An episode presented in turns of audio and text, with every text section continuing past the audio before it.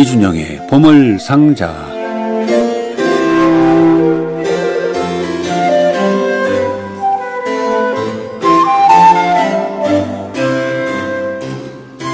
뭐 지금도 코로나십구 때문에 또 경제적인 문제로 많은 분들이 어려움을 겪고 있지만, 그래도 음악이 없었더라면 얼마나 더 힘들었을까, 음악이 우리에게 큰 위로를 주었구나 하는 생각을 가지면서 참 시간은 빠르구나 하는 생각을 다시 하게 됩니다. 구월의 마지막 날이군요. 오늘은 어떤 보물이 우리를 찾아왔을지 궁금합니다. 어서 오십시오, 이준영 씨. 안녕하십니까? 예. 뭐 새로운 달이 되면 기대하는 바가 있습니까?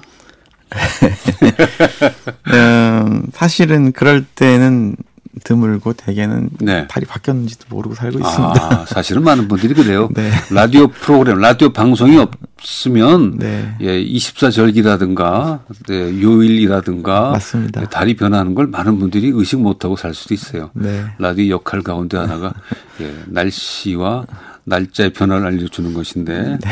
자, 그래도 구월을 보내면서 이제 본격적인 가을을 맞으면서 어떤 음악을 준비했을까 궁금하네요. 네. 어, 올해, 올 가을은 이제 추석과 함께 시작이 네. 되어서 그래도 아, 시월이다 하는 걸 좀 알게 되었는데요. 예. 연휴가 시작되었잖아요. 그래서 오늘은 그렇죠. 좀 더 편안하게 들을 수 있는 음악들 좀 골라봤어요. 바로 네. 그 음악가들의 가족과 얽힌 그런 사연 있는 음악들 들어볼까 예. 합니다. 음악가들이 자기 가족, 네. 사랑하는 사람을 위해서 곡을 많이 썼는데 어, 작곡의 원천은 저는 네. 사랑이 아닌가 하는 생각을 해요. 예, 그런 것 같아요. 네, 예. 뭐 자식에 대한 사랑이든 네, 네. 남녀 간의 사랑이든 예, 맺어서는 안 될 사람과의 사랑이든 참 네. 다양한 종류의 사랑 때문에 그렇습니다. 곡이 써졌는데 네. 그럼 어떤 음악이에요? 예, 뭐 그런 곡들은 워낙 많아서요. 예. 네, 그냥 좀 몇 가지 대표적인 곡들을 좀 이야기와 함께 나눠볼까, 또 음악 들어볼까 싶은데요. 자, 사랑에 관한 한 첫 번째 음악가는 누굴까 궁금합니다. 클로드 드뷔시입니다. 드뷔시요. 예. 예. 드뷔시는 아주 늦둥이 딸을 봤죠. 네. 음, 마흔 넘어서 아주 귀여운 딸아이를 봤는데요. 예. 그 아이를 이제 아빠 이름 클로드, 엄마 이름 엠마를 하나씩 붙여서 클로드 엠마라고 이름을 예. 붙였어요. 애칭이 있지 않았나요? 슈슈였죠. 슈슈였죠? 예. 음. 이 아이는 워낙 음악적인 재능이 풍부해서 아주 피아노도 잘 치고 노래도 잘하고 또 어린이였던 천진난만한 세계를 드뷔시가 뒤늦게 발견하면서 예. 딸아이를 정말 뭐 흔히 하는 표현이지만 눈에 넣어도 음. 아프지 않을 정도로 네. 사랑했습니다. 그래서 이 슈슈가 태어난 후에 음악들은 거의 대부분 이 아이의 어떤 예. 그 영향이랄까 그림자가 짙게 배어 있죠. 어떤 배우자를 만나느냐에 따라서 또 그 네. 배우자와의 결혼 생활에서 어떤 아이가 태어나느냐에 따라서 음악 작곡의 방향과 성향도 바뀌지 않을까요? 당연히 그렇겠죠. 바뀌는 거죠. 네. 예. 그 드뷔시는 어때요? 이 슈슈 이전과 이후가. 음. 그냥 어린이, 어린이를 위한 음악이 추가됐을 뿐인가요? 음, 그렇다기보다는 좀 더 음악 언어가 아, 듣기에 그러니까 복잡한 동시에 좀 더 듣기 쉬워지고 네네. 편해지고 어, 일반적인 애호가들, 감상자들에게도 편안하게 다가갈 수 있는 그런 요소들이 많이 생긴 것 같아요. 아, 좋은 일이에요. 네. 우리 아이도 이해할 수 있는 곡. 그 네. 음식 만드시는 분들이 우리 아이가 먹어도 되는 음식 같이 네. 예, 믿고 듣는 드뷔시의 음악이 됐습니다.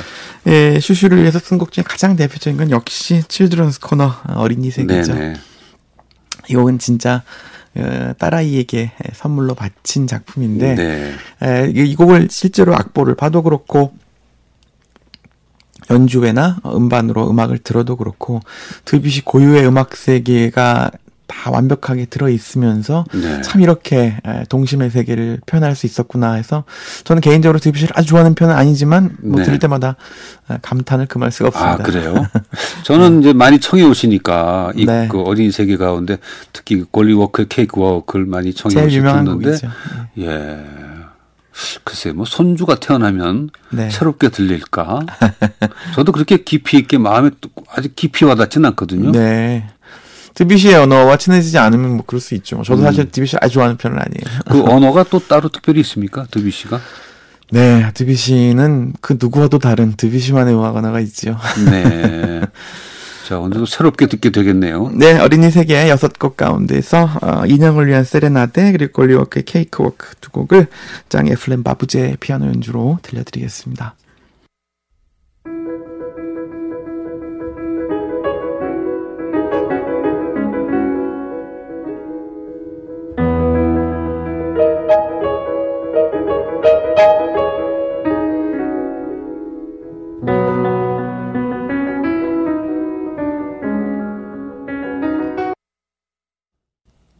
예, 이준형의 보물상자 오늘 첫 번째 곡은 클로드 드비쉬의 어린이 세계 가운데 인형을 위한 세레나데와 지금 방금 들으신 곡은 골liwog's의 케이크워크였습니다. 장 에플람 바부제의 피아노 연주로 함께 하셨습니다.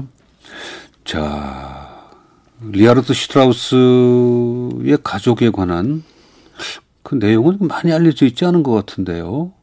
그런가요? 예, 예. 아, 사실 그래도 뭐 제법 알려진 이야기인 것 같아요. 저는 기억나는 얘기가 없는데요. 리하르트 슈트라우스는. 예, 슈트라우스는 아주 가정적인 사람이었고요. 음악가 집안이니까요. 음. 대대로 음악가를 지낸 집안인데 특히 아버지는 그 오늘날의 바이에른 국립오페라 극장의 호른 연주자였어요. 네네네. 예, 그래서 어릴 적부터 음악에 익숙했고 또 부인은 또 유명한 소프라노였죠. 아, 예, 그렇군요. 그래서 슈트라우스의 가곡은 대부분 아내를 네, 위해서 쓴 곡들입니다. 그래서 네. 슈트라우스 가곡은 대부분 소프라노를 위한 곡들이죠. 네네. 저는 리하르트 슈트라우스는 좀 무겁게 느끼고 있어요. 아, 그러세요? 음악이. 그래서 네. 이분의 가정사라든가 사랑에 관한 물론 네. 그 가곡도 뭐 보면. 좀 무거운 가곡, 제가 좋아하는, 제가 좋아하는 곡이어서 그런가? 네 개의 마지막 노래도 그렇고, 음. 어, 제가 이미지를 달리 가져야 되겠군요. 네 개의 마지막 노래는, 어, 정말 최만년의, 네네. 그 어떤 인생의 황혼에서 생을 음. 정리하면서 쓴 곡이라 당연히 말씀하신 대로 무거운데, 네네. 사실 슈트라우스는 가곡이 그 곡 말고도 굉장히 많지 않습니까? 예, 예. 근데 그 다른 가곡 중에는 굉장히 사랑스러운 아, 곡도 그렇군요. 많이 있습니다. 예. 예. 자라투스트라라든가 해서 리하르트 하면 이렇게 굉장히 무거운 작곡가로 제가 인식하고 있어요. 음, 사실 뭐 그 말씀이 아주 틀린 건 아니고 왜냐하면은 슈트라우스나 말러는 이제 후기 낭만주의의 그 끝자락을 장식한 작곡가다 보니까 기본적으로 오케스트라가 편성이 크죠. 아, 네, 맞아요. 그러니 예, 무거울 수밖에 없죠. 네. 어느 팀에서 그렇지만 또 슈트라우스는 또 그렇지 않은 곡들도 또 있어서. 아, 예. 이거 참 좋은 시간입니다. 예, 오늘 슈트라우스의 음악을 두 곡 준비했는데요. 네. 먼저 들려드릴 곡은 호른과 피아노를 위한 안단테입니다. 에, 슈트라우스는 아버지가 호른 연주자였기 때문에 이 호른을 네. 굉장히 좋아했고 또 악기에 대한 이해를 갖추고 있어서 슈트라우스가 쓴 호른 협주곡은 뭐 지금도 호른 연주자들에게는 아주 아주 네. 중요한 네. 레퍼토리, 모차르트 다음으로 중요한 음. 레퍼토리인데요.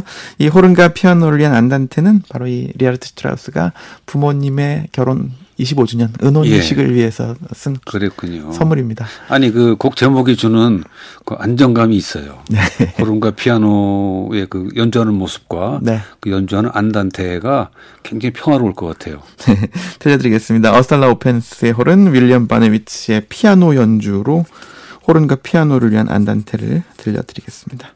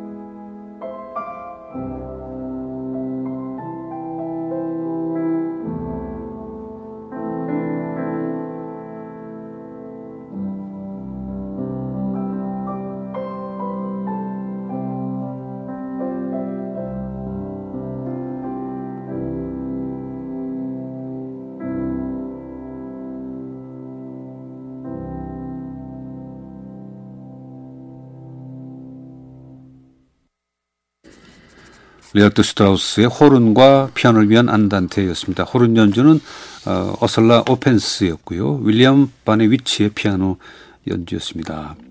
음악이 나가는 사이에 또 이 곡을 들으면서 리하르트 스트라우스에 대한 생각을 바꿔야 되겠다. 지금 당장 바뀌지는 않았어요. 네네. 예. 그럼요. 아마도 많은 분들이 처음 리하르트 스트라우스를 알게 되는 것은 학창 시절에 아마 짜라투스트라는 이렇게 말했다가 아, 예. 아닐까 싶어서 저도 그 생각을 했습니다. 네. 흔히 이제 슈트라우스 하면 가장 먼저 듣게 되는 곡이 좀 무거운 교향시들이잖아요. 네네, 교향시죠. 말씀하신 짜라투스트라나 돈주왕이나 동주왕. 영웅의 생애나 음음. 알프스 교향곡이나 네네. 이런 곡들이 다 편성도 크고 원앙의 장엄하고 웅장하고 예, 웅장한 예. 곡이어서 그렇게 당연히 느, 예, 느끼겠다는 예. 생각을 저도 그런 그러니까 첫 대면이 참 중요해요. 그럼요. 그 프랑스 예. 말 그 마담 예, 마담이 이 다방으로 들어오는 바람에 사람들이 마담하면 예, 어색해하듯이 예, 맞습니다. 예, 처음에 어떻게 만나느냐가 중요한데 예. 리하르트 스트라우스에 관해서 저와 같은 비슷한 생각을 가졌던 분들은 오늘 이후에 생각을 좀 달리 할 것 같은데요. 예, 이런 리 스트라우스의 무거운 음악이 아니라 스트라우스의 네. 또 다른 면모를 보여주는 대표적인 장르가 바로 가곡이죠. 아, 예. 스트라우스는 독일 낭만주의 가곡의 마지막 거장, 예, 그 불꽃을 마지막으로 태운 네네. 거장이라고 할 수 있는데요. 모차르트, 베토벤으로 시작해서 슈베르트, 브람스, 볼프 등을 거쳐서 네네. 이제 슈트라우스와 말러에서 독일 낭만주의 가곡은 마무리되었다라고 아. 말할 수 있겠습니다. 리하르트 슈트라우스가 세상 떠난 것이 천구백사십구 년이군요. 예, 장수했죠. 예, 그러면 아주 뭐, 뭐, 뭐 현대까지 살았던 분이네요. 네, 옛날 분이 아니라 여든 넘게 예, 하셨습니다. 네, 친구인 말러가 일찍 세상을 떠난 거에 비하면 음. 아주 장수했는데 예. 예, 슈트라우스의 가곡은 아까 말씀드렸듯이 대부분 아내 소프라노 파울리네를 위해 쓴 곡이 많아서 네. 아주 어, 다정한 그런 그 부부의 일상을 알 수 있는 곡들도 많아요. 네. 아기가 새로 아들이 태어났을 때 아기를 자랑스러워하는 엄마의 마음을 그린 노래라든가 어. 그런 곡들도 있고 그래서 예. 슈트라우스의 가장 내밀한 면을 엿볼 수 있는 장르가 가곡인데요. 네네. 그중에서 유명한 곡이 이제 작품 번호 이십칠 번의 네 곡입니다. 예, 네 곡을 모아서 작품 번호 이십칠 호로 출판했는데 이 네네. 곡이 바로 아내와의 결혼을 위해 쓴 결혼 선물입니다. 제목, 제목은 좀 수상합니다. 어떤 내용이에요? 아, 지금 들려드릴 건 그중에 세 번째 곡이에요. 네네. 은밀한 초대라는 곡인데 말하자면 음. 사랑의 속삭임이라고 보시면 아, 그렇군요. 예, 이 곡집의 마지막 네 번째 곡이 그 유명한 모르겐입니다. 아, 그래요? 네. 네. 뭐 애청자분들은 모르겐을 너무 좋아하죠. 네. 예. 결혼한 아내 마치 슈만이 아내에게 그 미르텐을 선물했듯이 네네. 슈트라우스는 아내에게 특히 소프라노가 왔으니까 더 뜻이 뜻이 깊었겠죠. 그렇군요. 아내에게 준 결혼 선물. 그러니까 작품 이십칠 번의 제목이 은밀한 초대라는 말씀이죠? 아닙니다. 세 번째 곡이 네. 네. 세 번째 곡이 은밀한 초대고 초대. 네 번째 곡이 네 모르겐. 모르겐. 예. 예, 기억을 하겠습니다. 첫 곡이 아마 세실리아일 거예요. 아, 그래요? 예, 예. 예. 슈트라우스의 은밀한 초대, 에, 크리스티안의 카르크의 노래, 말콤 마르티노의 피아노 연주로 들려드리겠습니다.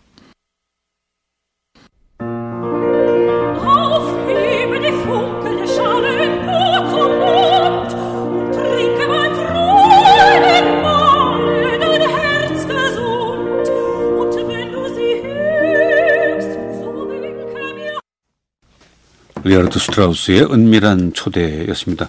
어, 스트라우스의 작품 이십칠 번 가운데 세 번째 곡의 제목입니다. 은밀한 초대. 소프라노 크리스티안의 카르크의 음성과 말콤 마르티노의 피아노 연주였습니다. 은밀한 초대여서 이렇게 잔잔하게 부를 줄 알았는데 혹시 어떤 내용인지 아시나요? 네, 아, 그냥 연인을 부르는 곡인데 예, 이렇게 아, 박력 있게 불러서 될까요? 음, 뭔가 좀, 이렇게 사랑의 미래가 들어있어서, 네. 상징성이 풍부해요. 음. 그, 술에 대한 얘기도 좀 나오고. 아, 그래요? 예. 또 약간 에로틱한 상징성도 네네, 좀 숨어있는 네네. 아주 매력적인 작품입니다. 아, 십구 금입니까? 거기까지는 아니지만, 살짝살짝, 예. 예. 아름다운 당신에게를 진행하면서, 저도 뭐, 아주, 뭐, 전혀 새로운 음악을 많이 접하게 되는데, 리하르트 슈트라우스에 대한 그 생각이 바뀌어간다는 게 제 스스로가 기쁘네요. 아름다운 당신 애청자분들 가운데서도 그러실 것 같아요. 아주 멜로한 부분이 많으신 작곡가였군요. 네.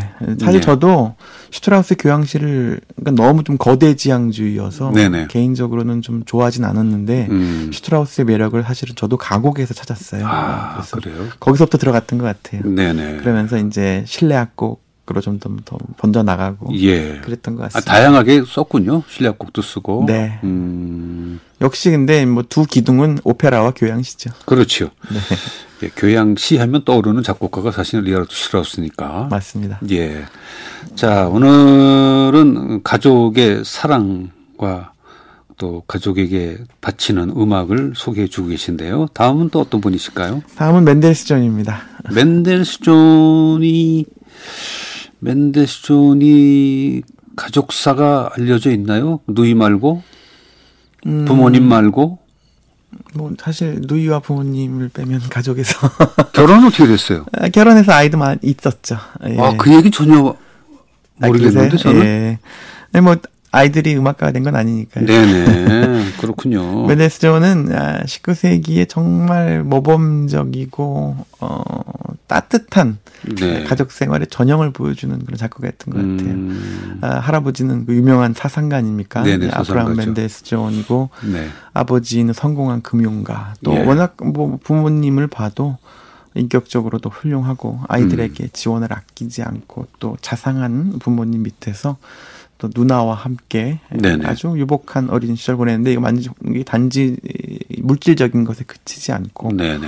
어, 예술적 또 정신적 음. 어, 문화적으로 모두 참 잘 컸던 것 같아요. 네, 음악에 느껴지죠. 네. 사실은 그 풍요로움이 어렸을 때부터 괴테 같은 당대 최고의 지성인과도 또 그 나이를 뭐 예. 할아버지와 손자 벌 나이를 초월해서 칭찬 많이 받고 네, 교류도 하고 할아버지 덕 아닐까요? 할아버지보다는 스승인 첼터의 덕이었죠. 아, 그렇습니까? 예. 네. 네. 아, 제가 하나 질문, 궁금한 게 하나 있는데. 네. 그, 맨델스존의 풀네임은 펠릭스 맨델스존 바르톨디죠. 그렇습니다. 그 바르톨디는 어떤 의미예요? 바르톨디는 유대인이었던 맨델스존 집안이 그리스도교로 개종, 루터교로 네네. 개종하면서 뒤에 붙은 이름입니다. 음, 그 유대인이 아니고, 유대교에서 예 그리스도교 어, 신자로 신자 그런 뜻이죠. 바르톨디가 예, 예 그런 것을 언젠가 제가 본 것 같아서 네. 자 어떤 곡을 준비하셨습니까? 예 오늘 들려드릴 곡은 피아노 트리오 이 번 시단조인데요. 네 맨델스존은 참 바쁘게 살았던 사람이에요. 예, 지휘자로서 작곡가로서 피아니스트로서 뭐 정말 눈코 뜰 새 없이 바쁘게 살았던 에, 사람인데 네네. 말년 말년이란 워낙 세상을 일찍 떠나서 서른여덟에 네 떠났죠? 젊은 삼십 대 중반 네. 때부터 네. 굉장히 피곤했습니다. 음. 어, 업무가 너무 과중했던 것 같아요, 예, 사실. 예. 그러면서 좀 쉬고 싶다는 의사를 계속 피력했는데, 예, 특히 천팔백사십사 년에 예, 몸이 피곤하면서 이제 휴양을 떠나면서 이제부터는 예. 좀 공적인 행사, 공적인 음악, 공적인 일보다는 개인적이고 가족과 함께하는 어떤 삶을 네네. 좀 중시하겠다는 의사를 피력하는데 그때 이제.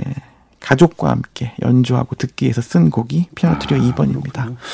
맨델스존의 그 피곤함은 오히려 여행 때문에 온 거 아닐까요? 여행을 워낙 많이 다녀서. 근데 여행은 사실 이십 대 초반에 많이 다녔고요. 아, 그래요? 예, 삼십 대부터는 여행보다는 이제 라이프치 게반트하우스 오케스트라 아, 지휘자, 뭐 또 피아니스트, 그다음에 라이프치 음대를 또 설립했죠. 네네. 어, 뭐 그런 식으로 워낙 공적인 일이 많았어요. 예, 바흐의 곡들을 개발한 것도 좀 일조하지 않았을까요? 연구하느라고? 글쎄요. 그것도 뭐 있지 않, 있었겠죠. 그렇지만 이제 그건 좀 이십 대에 좀 더 많이 했던 일이어서. 예.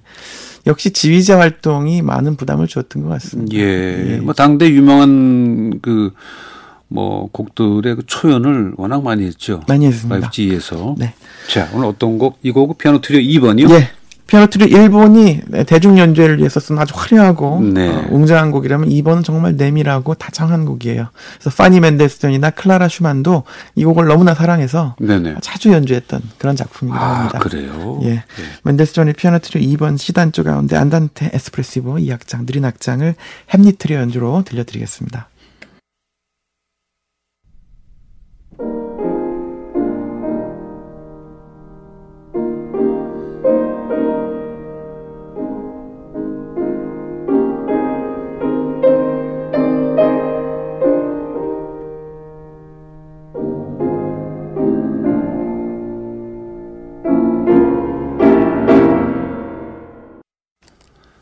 네, 씨비에스 음악에프엠 강서구의 아름다운 당신에게 수요일 이 부 순서는 이준형 씨가 함께하는 보물상자인데요. 지금 들으신 곡은 멘델스존의 피아노 트리오 이 번 C단조 가운데 두 번째 악장이었습니다.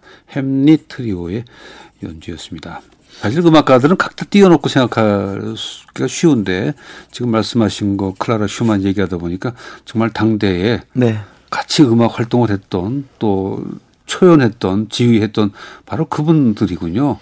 예, 특히 슈만 부부와 멘델스존의 관계는 참 다사다난한 네네. 애증의 관계였죠. 애증까지 있어요? 아, 슈만 입장에서 볼 때 멘델스존은 정말 신과 같은 존재. 아, 그래요? 예, 자기가 쫓아가야 할 모범, 또 도달할 수 없는 어떤 빛과 같은 존재였어요, 처음에. 그래요? 예, 굉장히 부러워했습니다. 그리고 음. 내가 어렸을 때부터 저렇게 교육을 받았다면 나도 아, 저렇게 할 수 있지 않았을까 하는 부러움도 있고 네네. 항상 선망하던 존재인데 슈만은 나중에 점점 자신이 노력을 해가면서 아, 이젠 나도 이제 멘델스존 못지않은 작곡가가 아, 될 수 있다. 네네. 멘델스존을 내가 능가할 수 있겠구나. 뭐 나중에는 또 이런 감정도 느끼고. 네네. 또 멘델스존이 워낙에 음, 당시 독일 음악계에서 압도적인 위치에 있었기 때문에 슈만은 그의 도움도 많이 받았고 또 한편으로는 조금 시기하는 마음도 네네. 있고 이런 식으로 여러 가지로 또 유대인이었기 때문에 어, 좀 유대인인 것을 조금 꺼리는 마음도 또 솔직히 있었고 네. 여러 가지로 어, 뭐 기본적으로 굉장히 친한 친구지만 그 이면에는 좀 복잡한 감정이 있었어요. 예. 그 나이 또래 그분들 나이 가지고 또래라니까. 천팔백구 년 멘델스존, 천팔백십 년이 쇼팽, 슈만, 천팔백십일 년이 네. 리스트, 네. 천팔백십삼 년이 바그너. 어, 예. 그렇죠. 맞습니다. 고, 고 연배가 상당히 그 세계적인 음악가들이 많네요. 네. 음. 근데 이제 나이는 비슷해도 멘델스존은 워낙 십 대부터 유명한 음악가였고, 뭐, 바그너 천재니까. 같은 경우는 굉장히 늦각이고, 네네. 그러니까 나이보다 훨씬 좀 떨어진 것 같은 느낌이 들죠. 글쎄 말입니다. 네. 아무튼, 예, 지금 들으신 피아노 트리오는 초연도 가족끼리 했고, 네. 아, 클라라가 아까 말씀드렸듯이 워낙 좋아해서 죽을 때까지 이 곡을 자신 그 콘서트 레퍼토리 거의 십팔 번으로 네. 정말 많이 연주했던 그런 작품입니다. 그렇습니다. 네. 음악가 가운데 가족에 대한 사랑, 가족을 위한 그 지대한 관심은 바흐만큼 있을까 싶기도 해요. 네, 워낙에 대를 이은 음악가 집안이어서 네네. 어, 바흐라는 이름 자체가 당시에 뭐 독일 튜링겐에서는 음악가의 동의어로 쓰일 정도로 아, 그렇군요. 네, 음악가 집안이었어요. 그래서 바흐가 사실 열 살 무렵에 부모가 다 돌아가셨지 네네. 않습니까? 그때도 보면은 아 이게 이게 당시 옛날에 어떤 그 네트워크구나 싶을 정도로 음. 집안이 전체가 다 뚜루룩 움직여서 네네. 얘는 큰 아들은 내가 기르고 누구는 예. 내가 기르고 이런 식으로 아, 예, 사촌, 육촌, 팔촌들이 모두 네트워크가 작동하는 모습 네네. 그런 게 옛날 모습인데요. 바흐도 아, 그런 자신이 집안 어른들에게 음악을 배웠던 것을 그대로 자신의 자식들에게 전수해서 네네. 음악을 직접 교육을 담당했죠. 어, 낳기는 모두 스무 명의 아이를 낳았어요. 네, 그런데 네. 일찍 세상을 떠나기도 했고 첫째, 둘째, 뭐 스무 번째 아이가 뭐 바흐 이상으로 유명한 음악가로 어, 칭송을 받기도 하는데 나머지 다른 아들, 딸들도 음악을 다 배웠겠죠? 그다음에 아버지가 가르치는 거잖아요. 네, 그렇습니다. 아, 음악가 아들이 하나 더 있는데 네. 대학 시절에 그만 세상을 떠나서 아. 이름을 날리지는 못했고요. 음. 당시는 딸들한테는 교육을 안 시키던 그렇죠. 시대니까. 그렇군요. 예. 얼마나 사랑했어요? 기록으로 남아있습니까? 자식에 대한 사랑이? 아, 예, 기록으로 남아있죠. 아, 요즘 같으면 불법인 행동도 많이 했습니다. 네. 아들, 큰아들이 오르가니스트 오디션 볼 때 자기 곡을 아들 곡이라고 속여서 예, 제출한 적도 있고. 예, 검찰청이 몇 번. 아들들이 취직할 때도 자신의 어떤 그 지인과 그 교육 관계를 다 네. 동원, 총동원해서 직업도 잡아주고 여러 가지로 가족 사랑은 아주 끔찍했던. 라이프치히로 가게 되는 것도 결국은 자식들의 교육이 큰 역할, 큰 이유가 됐죠. 추정합니다. 음. 아, 결국 바흐 집안에서 그때까지 아무도 받지 못했던 대학 교육을 아들들에게 해줄 수 있었죠. 네, 자 바흐의 곡을 어떤 곡을 들어볼까요? 네, 오늘은 바흐의 두 번째 아내와의 신혼 무렵에 네. 아내를 가르치기 위해서 쓴 아내를 위한 음. 교육적 작품이죠. 네네. 프랑스 모음곡 오 번 가운데서 들어볼까 합니다. 네, 오 번 가운데서 몇 네. 곡을 더 들어볼까요? 어, 아주 사랑스러운 사라방드, 가보트, 네. 부레까지 들어보면 어떨까 싶습니다. 예, 알겠습니다. 이 곡은 광고 후에 들려드리도록 하겠습니다. 이준형의 보물상자, 이준형 씨였습니다. 고맙습니다. 고맙습니다. 씨비에스 음악에프엠 강서구의 아름다운 당신에게 두 시간 함께해 주신 애청자 여러분 고맙습니다. 오늘은 음악가와 음악가들의 가족 사랑을 주제로 한 음악을 함께 하셨는데요. 오늘 끝곡은 요한 세바스찬 바흐의 프랑스 모음곡 오 번 G장조 가운데 사라방드 그리고 가보트 그리고 부레 세 곡을 로렌조 기엘미의 합시코드 연주 들으면서 이 시간 마치겠습니다. 내일 아침 아홉 시에 다시 뵙죠.